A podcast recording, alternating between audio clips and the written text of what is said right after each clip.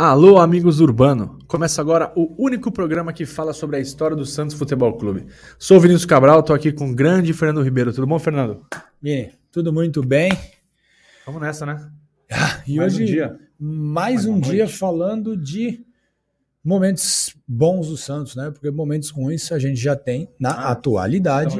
Então a gente, com o nosso compromisso com o torcedor santista, que é só relembrar momento bom, enquanto a realidade, a atualidade, seja de momentos ruins, Vini. Exatamente, a gente vai falar de uma passagem bem bacana de 1983, literalmente eu não era nem nascido, você já era. Eu já era. E... eu não era. É verdade. Eu não era, foi em... começo de março, eu nasci no final de março. Você estava quase, né? É verdade, eu estava às quase... portas. A gente está aqui de novo no estúdio da Rádio Ômega. Sim. Hoje a gente está chamando o estúdio de Edivaldo de Oliveira Chaves, o Pita. Grande Pita. Estamos aqui com o Marcelo Dias, nosso grande parceiro. Estava dando uma dica que eu tenho que fazer, Marcelo. Estou muito perto do microfone? Tá bom. Tá vendo? Eu não sei falar no microfone, se não fosse ele, ó. Tá vendo? Aqui não tem o Daír Helman, não. Aqui o treinador é... o comandante aqui é bom, rapaz. É isso. E a gente... bom, contexto, né? A gente sempre fala em que pé a gente tá gravando. A gente gravou, o Santos acabou de perder do... acabou não, perdeu essa semana pro News Old Boys. Ave Maria. A fase é tão ruim que quando o time joga um futebol nota 5,5, que foi o melhor jogo do Santos no ano pra mim. Sim. Quanto perdeu. A Portuguesa foi bom, mas o adversário também era muito frágil. Mas já entrou ganhando, né? Fez um gol logo de cara. E, também. A fase é tão ruim que mesmo quando joga um futebol aceitável, acaba perdendo. Então é nesse nível que a gente tá. É, tristeza atrás de tristeza e, bom, enfim, que alguém fale do Santos de Odair Helman no futuro, que não vai ser a gente, porque a gente vai falar hoje da vitória no Torneio Vencedores da América de 1983. Era uma competição amistosa, Fernando, um caça-níquel, mas foi muito comemorada pelos torcedores santistas por vários motivos. Um deles é que o Santos ganhou do Peñarol, que era o campeão mundial vigente. Ganhou bem, inclusive, o nosso freguês Peñarol. Voto sempre Peñarol. É isso mesmo. E... tá em crise? Tá em crise, chama Peñarol. E voltou a elevar o nome do Santos no exterior, né? Porque o Santos foi o time mais famoso do mundo, né? Principalmente na era Pelé, deu uma caidinha ali. Caidona. É. E aí voltou momentaneamente ali em 83, com esse título, apareceu ali na superfície. Mas, Fernando, antes de começar, a gente tem os nossos tradicionais recados. É importante demais para quem está vendo pelo YouTube deixar o like, comentar, compartilhar para os amigos naquele grupo de Santista, dar uma quebrada na tristeza dos grupos, manda a gente. Se você ouve pelos agregadores de áudio, também está dando para curtir e compartilhar, obviamente. A gente tem conteúdo exclusivo já, acho que há 3, 4 programas, a gente já tem conteúdo exclusivo. É muito fácil apoiar, é apoia.se/amigos do Urbano. Custa R$10, Fernando, e quem apoia ganha um vídeo exclusivo com desdobramentos do episódio principal, né? Uhum. E um texto também, porque a gente gosta muito de escrever no nosso site amigosurbano.com.br. Se você entrar, você não for apoiador, você não vai conseguir ler. Yeah. Se você for apoiador, você vai conseguir ler. Isso. Inclusive, a gente soltou o texto de apoiador essa semana, do episódio passado, que foi sobre o Santos e São Paulo, né? A sequência de eliminações que o Santos impôs a São Paulo. E o texto foi sobre... o histórico Santos contra Rogério Ceni. Contamos tudo ali desse confronto. Bem legal. Atravessou décadas. Certo, Fernando? Certo. E nessa quinzena, Vini, os apoiadores vão receber um texto exclusivo sobre o troféu Cidade de Pamplona, que o Santos ganhou na Espanha, também em 1983, e um vídeo sobre uma confusa e curiosa excursão que o Santos fez à África, também em 1983. Para você que não é apoiador, fica a dica. Você que é nosso apoiador, muito em breve você está recebendo lá no grupo de WhatsApp, tá? É isso aí. E, bom, redes sociais, @amigosurbano. Vocês já sabem como é que é.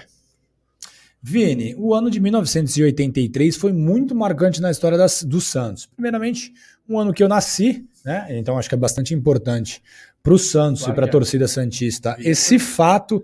E também marcante porque depois de uma fraquíssima campanha no Paulistão de 1982, o Santos terminou na 9ª posição. Bom, perdemos a vaga para disputar a Taça de Ouro, que era uma espécie de divisão principal do Campeonato Brasileiro. É algo muito semelhante com o que vai acontecer ano que vem na Copa do Brasil, né? Os estaduais são classificatórios para a Copa do Brasil. Eram no passado, deixaram de ser. Sim. Na verdade, eram para as equipes de menor expressão, né? Ainda classificatórios. Mas, e agora voltará a ser, e o Santos não conseguiu atingir a vaga via Campeonato Paulista. 1982, 1973 também funcionava assim. Então, com uma campanha muito ruim no Paulistão, o Santos ficou de fora da divisão principal do Campeonato Brasileiro. E aí, só para a gente explicar direitinho, né? Os participantes do Campeonato Brasileiro eram, obviamente, definidos não pela campanha do ano anterior, e sim pelas suas campanhas nos campeonatos estaduais. Os melhores colocados nos estaduais disputavam a Taça de Ouro e os intermediários, as equipes que ficaram na zona intermediária, disputavam a Taça de Prata, né? Não eram propriamente primeira e segunda divisão, pois os quatro melhores da Taça de Prata eram alçados a fases decisivas da Taça de Ouro. Coisa que só o futebol brasileiro faz, né? Exatamente, está na segunda divisão e pode ser campeão da primeira divisão naquele mesmo ano. Tipo João Avelange. É basicamente isso para o pessoal que é um pouquinho mais novo. Enfim, o Santos fez uma campanha muito ruim e ficaria de fora da Taça de Ouro de 1973. Porém, né, e a gente tem que até citar que disputaram a Taça de Prata antes para equipes como o Corinthians e o Palmeiras, né? O Corinthians jogou em 1982 a Taça de Prata, o Palmeiras jogou um ano antes, mas o Santos não disputou. Por quê? A diretoria do Santos entrou com uma promessa de alto investimento no time e conseguiu, o que podemos dizer, Vini, uma virada de mesa. Surgiu ali uma nebulosa vaga com ranking de histórico de rendas. Então o Santos conseguiu se qualificar para o Campeonato Brasileiro de 1983. É aquela virada de mesa que derruba as coisas, mas não vira a mesa, né? Deu só aquele tapinha na mesa, mas enfim, Santos voltou para Taça de Ouro, e aí teve que colocar a mão no bolso. A diretoria trouxe o Serginho, que era do São Paulo, Serginho Chulapa, ele mesmo, trouxe o Paulo Isidoro, do Atlético Mineiro, trouxe esses dois jogadores de seleção, jogaram Copa do Mundo um ano antes, 1982, Sim. O Serginho como titular em todas as partidas, o Paulo Isidoro em algumas delas como titular, e trouxe também o Dema, que veio do Comercial lá de Campo Grande. Além disso, a diretoria do Santos se comprometeu e conseguiu manter os jogadores Pita e João Paulo, históricos meninos da Vila, que já eram pretendidos por outras equipes do Brasil e do exterior e acabaram permanecendo. Logo, o Santos montou um grande elenco. Bom, o Santos começou aquele ano de 83 com tudo. Nos 9 primeiros jogos do ano foram 7 vitórias, um empate e apenas uma derrota, que foi diante do Flamengo no Maracanã. Naquele ano, o Brasileirão era disputado no primeiro semestre, diferente de como funciona hoje, né? O sucesso imediato desse novo time do Santos, desse milionário novo time do Santos, foi fundamental para que os empresários conseguissem convites para amistosos no exterior. Jogar no exterior era ainda uma grande fonte de receita para todos os clubes brasileiros e principalmente para um clube que sempre teve o cofre vazio, como o Santos, Vini. Sempre um cheque especial. E assim, tinha calendário, né? Hoje não tem. Isso. Então, bom, para vocês entenderem, foram 3 excursões. Foram pequenas, mas foram 3 excursões ao longo de 83 e a gente vai tratar de todas elas nessa quinzena de uma maneira ou de outra, seja aqui, seja em texto, seja no outro vídeo. Este episódio aqui, aberto a todo mundo, aborda a primeira delas, que foi no Uruguai, Fernando. Foi uma viagem ao Uruguai. E a primeira parada lá em terras cisplatinas foi o Torneio Vencedores da América, disputada nos primeiros dias de março de 83. E, além do Santos, Fernando, tivemos a presença de Nacional e Peñarol, os dois maiores times do país, né? Sim, os dois principais. Os times fortíssimos, os times campeões, com história belíssima, inclusive. Esse torneio, Fernando, foi parte da pré-temporada, né, dos clubes uruguaios, porque o campeonato deles começou, o Uruguaião. Sim. Qual que é o nome daquela bebida que eles tomam lá? O chá, o mate? Não é que o Tato Sanches toma? Isso, o matão iniciou somente em maio. E o Santos, Fernando, ele estava, que a gente falou, estava tentando recuperar seu prestígio internacional, né? Depois de quase 2 décadas jogando em todas as partes do mundo. O Santos foi o primeiro time a jogar em todos os continentes. E nos anos 80 o Santos estava vivendo por uma fase de ostracismo internacional. O convite para jogar esse torneio, Fernando, foi intermediado por ele, Juan Figuer, ou Figuer, não, certo? Como é Figuer, queira, né? Como queira. E foi muito comemorado, porque além do cachê vultuoso, o Santos voltou a ter projeção internacional. Os direitos de transmissão foram adquiridos por televisões de cerca de 50 países, isso é muito importante, né? Sim. Cara, querendo ou não, cara, gente do mundo todo vendo a tua marca ali, o teu time, teus jogadores, teus valores. Tempos de mundo pouco globalizado, né? Pô, nem se compara com o que é hoje.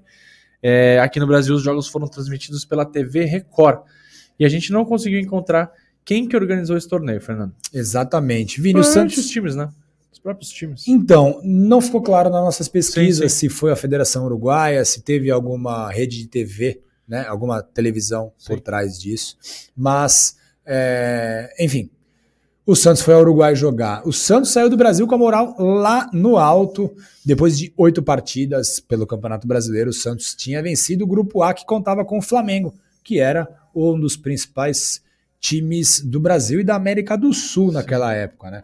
O grupo do Santos contava com o Flamengo, Motoclube, Paysandu e o Rio Negro de Amazonas. A gente vê que o Campeonato Brasileiro era muito mais Campeonato Brasileiro do que hoje, né, Vini? Sim, só para se ter uma ideia, na vitória sobre o Flamengo, né, nessa fase do Campeonato Brasileiro, 27 de fevereiro, o Morumbi recebeu 116 mil pessoas. Uma verdadeira festa da torcida. Você já teve num lugar com mais de 100 mil pessoas? Rapaz, eu não me recordo. Acho que eu nunca tive, cara. Acho que me recordo. Acho que mais... Talvez Santos e Boca. 75 mil, né? Exatamente, é muito provável. Eu nunca tive com mais de 100 mil pessoas ao meu lado.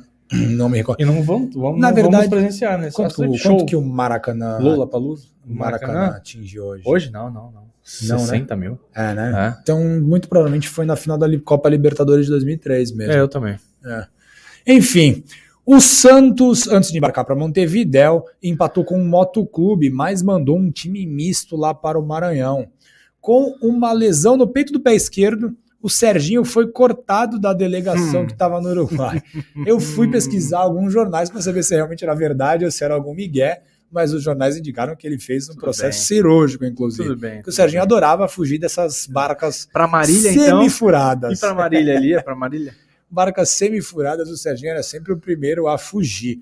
Bom, só para a gente contextualizar, o Serginho estava em tão boa fase, mas tão boa fase, que a Lazio fez uma proposta de $1.400.000, que era uma fortuna, lembremos que é o Brasil de 1983, e a Internazionale de Milão ofereceu $700.000 e mais o passe do Juari, ele mesmo, verdade. Juari, o menino da vila. O Camargo foi um outro desfalque, pois ele lesionou o braço esquerdo e o Camargo não tem histórico de fugir de viagem muito longa. Não tem, né? Pelo menos que a gente saiba, não. Bom, jogadores que enfrentaram o Motoclube voaram do Maranhão até São Paulo com 5 escalas. Acreditável, cara.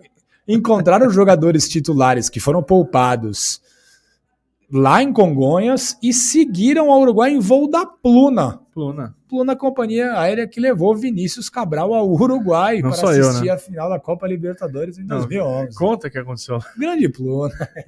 Na verdade, foi no voo da TAM que o senhor acabou se confundindo. Não, né? Eu não. Isso aí dizem que fui eu, mas não foi. Não foi o senhor, né? Mas o senhor estava muito próximo da pessoa que se confundiu, né? Viu lá o cara, a firma dela, o passageiro. O cara... E... Rapidinho, na imigração, tá escrito nos papeizinhos lá, né? De onde você vem, onde você vai, não sei o quê, pra lá. Aí tá você lá, leva, né? O que você leva, o que você tá indo fazer. Aí tá lá, firma del passageiro, que é a assinatura do passageiro. E aí na firma... o cara colocou TAM. É, porque eu tava voando pela TAM logo. Ou fui eu que coloquei, agora não tô lembrando. Enfim, lógico que foi o senhor, meu amigo. Fui eu. Mas o cara da minha frente colocou no apelido é sobrenome em espanhol. O cara colocou Rojão. Isso foi sensacional. Porque a gente sabia que ele muito provavelmente ia ter que refazer aquele papel. Sacanagem. Pô, Rojão, se você estiver vendo a gente, assim, manda algum comentário, cara. Porque assim, a gente até queria te alertar, cara, que você tinha se confundido ali, que apelido na verdade era o seu sobrenome. Às vezes o sobrenome dele é Rojão, porra. Enfim, deveríamos ter pedido o RG dele. E enfim, a delegação santista se hospedou no Hotel Internacional. E aí eu fui pesquisar e o Hotel Internacional não existe mais, ou teve alteração de nome, Vinícius Cabral. Aliás, Uruguai, Montevidéu, que cidade legal, né? Que maravilha. Eu fui 2 vezes a Montevidéu e eu recomendo.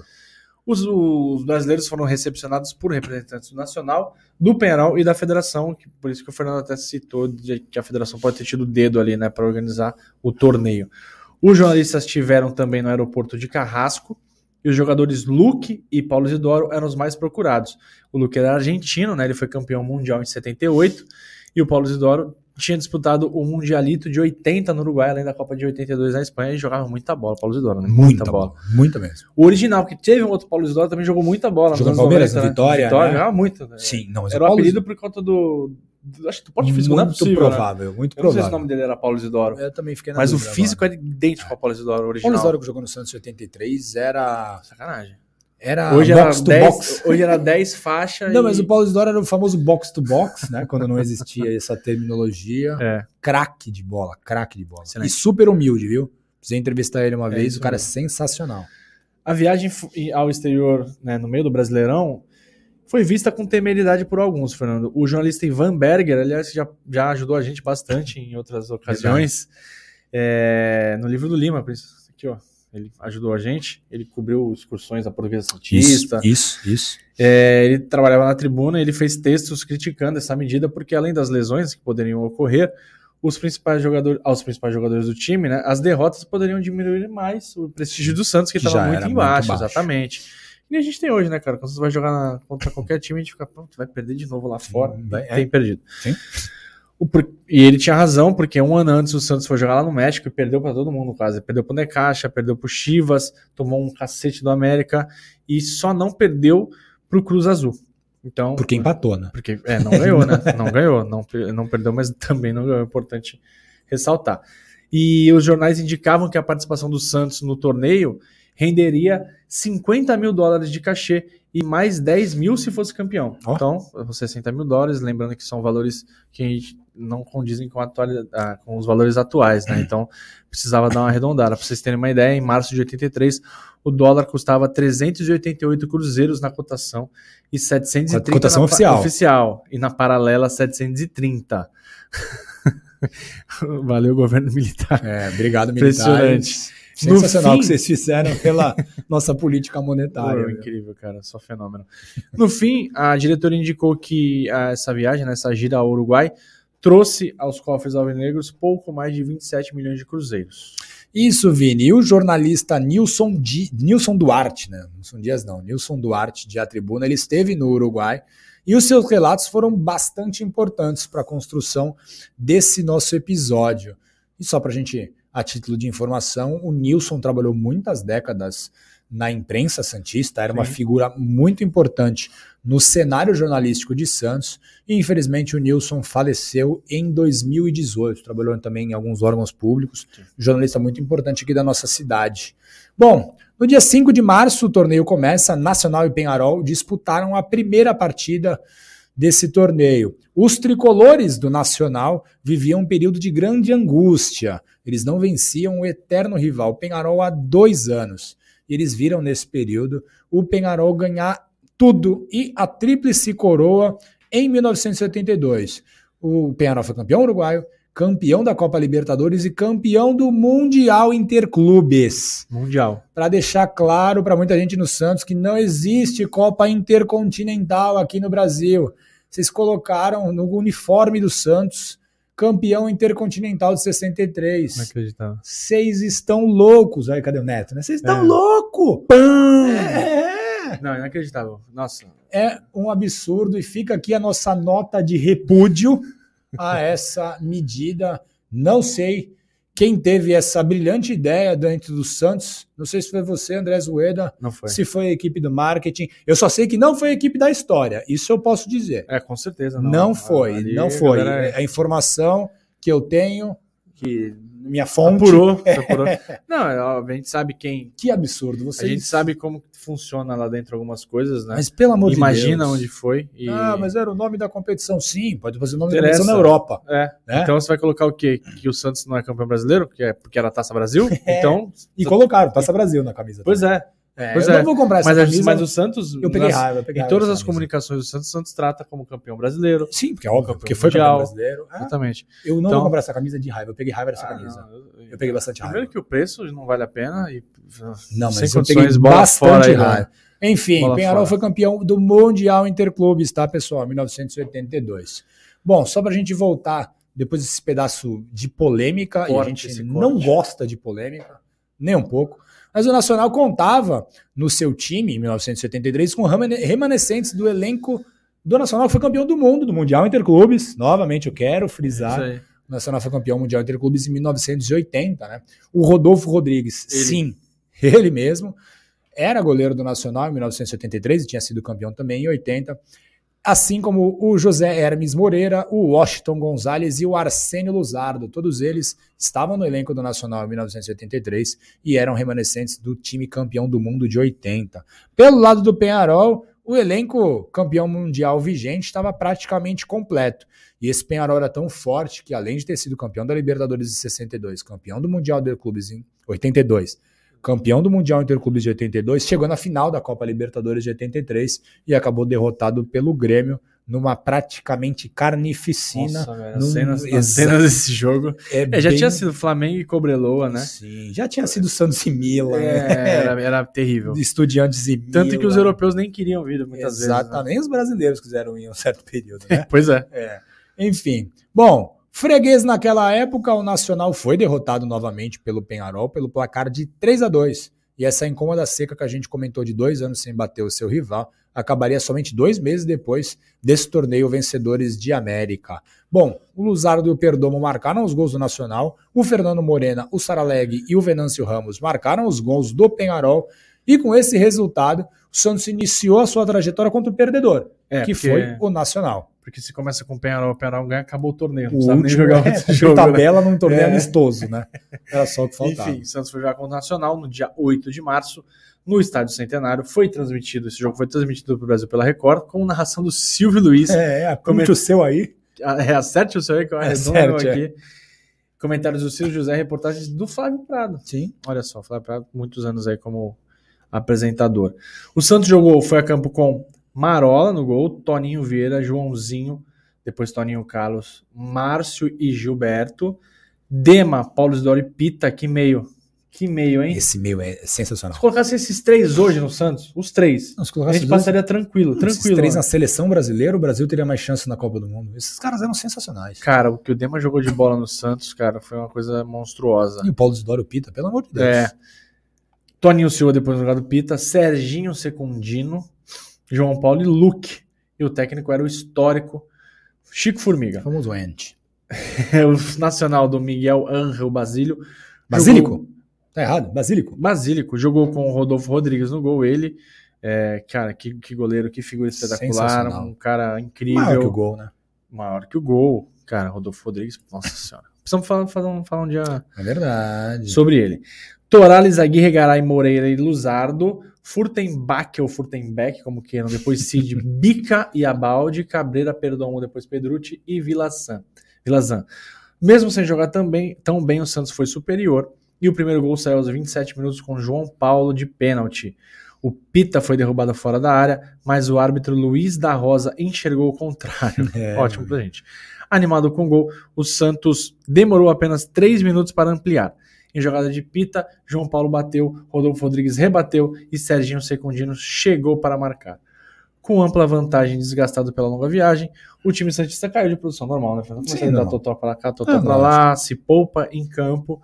O Nacional acabou melhor na segunda etapa, mas com uma péssima pontaria, não conseguiram só conseguiram descontar nos acréscimos com o Vilazan, ou seja, 2-1 para o Santos, e a imprensa uruguaia notificou que a estadia do Santos em Montevidéu poderia servir para intensificar a contratação, os contatos para a contratação do Rodolfo, né? E, se a viagem valeu um título, valeu, sei lá, um goleiro que brilhou por 4 anos no gol do Santos. 2 títulos, talvez o Paulista. Esse valeu, é verdade. A diretoria negou, né? Negou para o jornal A Tribuna, que estava negociando com o Rodolfo, mas no comecinho do ano seguinte, no comecinho de 84, o goleiro chegou na Vila Belmiro e o resto é história. Isso, Vini, após a vitória sobre o Nacional, o jornalista Franklin Morales, do periódico La Mañana, Paulo Antunes, mesmo no espanhol, escreveu a seguinte nota, e abre aspas para o Franklin Morales: o Santos ressurge das ruínas a que foi condenado depois da saída de Pelé e volta a mostrar, com dignidade, essa camisa de glórias mil. Ele não entra em campo para alimentar essa nostalgia e a melancolia que o rodearam por anos. Esse Santos é outra coisa. Já era indício de um time que marcaria, exatamente, né? Marcaria a época aqui na nossa cidade, na nossa região e para o torcedor santista. O jogo decisivo desse torneio Vencedores da América foi no dia 10 de março. Santos e Peñarol, que venceram o Nacional, decidiriam quem seria o campeão. Por ter feito um gol a mais contra o Nacional, Peñarol ganhou por 3-2 e o Santos por 2-1, os uruguaios... Pode falar. Não, manda lá. Os uruguaios entraram em campo com a vantagem de poder empatar para levar o caneco. Inimigos do entretenimento, né? Porque... Pô, deixa ter um penaltizinho, né, cara? Penais, é. Deixa ter um penaltizinho, se empatar. É, né? Ah, fez um gol a mais, pelo amor de Deus. Né? Deixa bater pênalti pra galera ficar feliz, né? É, ou tinha que ter sido que nem rock goal, pênaltis antes. É, começa quem ganha o pênalti joga pelo empate. É, enfim. Fica a dica aí aos Juan Figueiredo, o Figueiredo como queira. Bom, mesmo com um público pequeno... Também tem que imaginar que o estádio Centenário cabia muitas e muitas pessoas na década de 80. O Peñarol impunha muito medo aos rivais que chegavam ao estádio Centenário, né? Naquela noite em que jogaram Santos e Peñarol, do 11 inicial do Peñarol que entrou em campo, 10 jogadores estiveram na partida da final do Mundial Interclubes, lá em Tóquio, quando o Peñarol ganhou do Aston Villa por 2-0. Gols marcados pelo Jair e pelo Valquir Silva. Dos 11 que jogaram contra o Santos, apenas o Juvencio Osório não está... Osório. É, não estava entre os titulares nessa partida em Tóquio, porque lá quem jogou foi o brasileiro Jair. Enfim, com força máxima, o técnico Héctor Baniulo escalou o time dele com Fernandes no gol, Victor Diogo, Oliveira, Gutierrez e Morales, Saraleg, Bócio e Osório, Valquir Silva, Venâncio Ramos e Fernando Morena. Fernando Morena, que é um jogador famosíssimo lá no Uruguai, famosíssimo, um dos principais jogadores da história do Peñarol. O técnico Chico Formiga, tão histórico quanto, teve 2 baixas por lesão. O Joãozinho e o Pita ficaram de fora porque se machucaram no jogo contra o Nacional. Então o time foi a campo com Marola no gol, Toninho Oliveira, Márcio, Toninho Carlos e Gilberto, o Sorriso, Dema, Toninho Silva e Paulo Isidoro, Serginho Secundino, João Paulo e Luque, que depois deu lugar ao Gerson. É, deu, sem o Pita entrou o Toninho ali, o Toninho Carlos... Não, desculpa, Toninho Silva. Toninho Silva, é que eram 3 Toninhos. O Toninho Carlos entrou no lugar do Joãozinho. Exato. Deu uma... Porque o Pita era um craque de bola, né? Para os mais jovens, não estou comparando quem é melhor, quem é pior, enfim. Parece o estilo... Lembra o estilo do Ganso. Um cara mais cerebral, um cara que... É que o Pita, tinha um pouco mais de mobilidade, mais dinâmico, né? Que o Ganso, né? Porque o Ganso... Era um Lucas Lima de 2015 com o Ganso de 2010. É, basicamente isso. Com um futebol simples e objetivo, né, destacado pelo jornal Cidade de Santos, o Santos não se intimidou diante do campeão do mundo e fez um jogo de igual para igual. Ganhou o troféu, né? 2 troféus, né? O troféu de igual pra igual, do campeonato sim. E o troféu de igual para igual. É o Flamengo campeão vigente, né? Flamengo porque jogou de igual para igual contra o Al Hilal. E contra o Al Hilal, contra o Liverpool. É, não, mas é que é o vigente porque o último foi o contra o Al Hilal. Não, e contra o Fluminense joga de igual para igual. Também, o Flamengo está jogando de igual para igual. Marola, ele teve algumas participações importantes, né? Mas nada que caracterizasse uma pressão dos donos da casa, Fernando. O Márcio e o Toninho Carlos garantiram a segurança ali, limparam tudo e fizeram com que o trio de ataque do Uruguai não se criaram para cima dele. Aliás, uma zaga que impunha bastante respeito. Sim. No meio de campo, Paulo Isidoro e Dema mantiveram um nível excelente, né? Jogadores brilhantes. O Dema foi eleito o melhor jogador do torneio, inclusive. MVP, levou o troféuzinho para casa. E aos 35 minutos do primeiro tempo, João Paulo abriu o placar em um bonito chute após uma bela jogada do Paulo Isidoro pela direita. João Paulo emendou um chute de primeira do lado esquerdo do ataque. Logo na volta do intervalo, Serginho Secundino aproveitou uma jogada do João Paulo e quase entrou com bola e tudo. E 2-0 no placar, o Santos de novo deu totó, ficou tranquilão. Jogou nos contra-ataques, o Peñarol tentava chegar no gol, o Santos conseguia se defender, mesmo do abafa, e no último minuto uma troca de passes do ataque santista acabou com o Gutierrez metendo a mão na bola, assim, avacalhou. Melhor nível churrascão, né, cara? Avacalhou. Largou, a gente vai ver isso já. E aí o João Paulo bateu firme e decretou 3-0 Santos em cima dos campeões mundiais. Vamos ver os gols, Marcelo, dessa vitória do Santos. Só um aviso, galera que tá ouvindo, vai ficar um minutinho aí do som do vídeo que não vai ter nossa voz. Vai ser alguém. Mas calma, a gente voltará. A gente volta. Santos e Peñarol do Uruguai. Além da final de 72, outra vitória do Santos sobre o Peñarol em Montevidéu foi pelo troféu Vencedores da América de 83. João Paulo aproveitou o cruzamento de Paulo Isidoro e abriu o placar 1-0 Peixe. No segundo tempo, João Paulo aproveitou o vacilo da zaga e deixou o Serginho Segundo na cara do gol. Não vou combinar, né? Esse até eu faria. 2-0.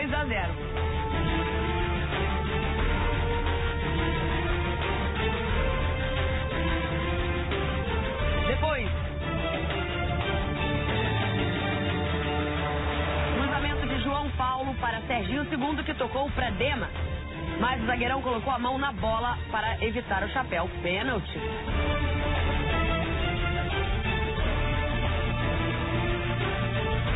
João Paulo deslocou o goleiro e definiu. Santos campeão 3, Peñarol 0.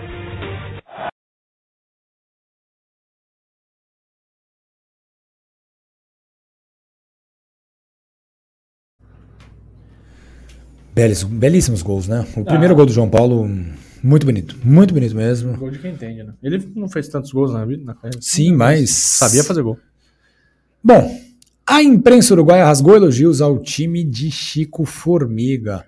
O objetivo de reabrir o mercado internacional foi atingido, pois a repercussão foi a melhor possível. Vencer o campeão do Mundial Interclubes, que fique claro isso, exatamente, sempre traz benefícios à imagem do clube, e o Santos conseguiu capitalizar bastante com isso.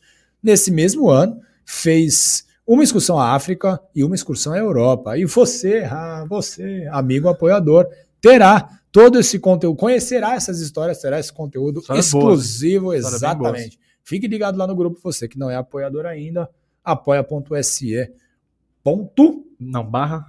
Amigos Urbano.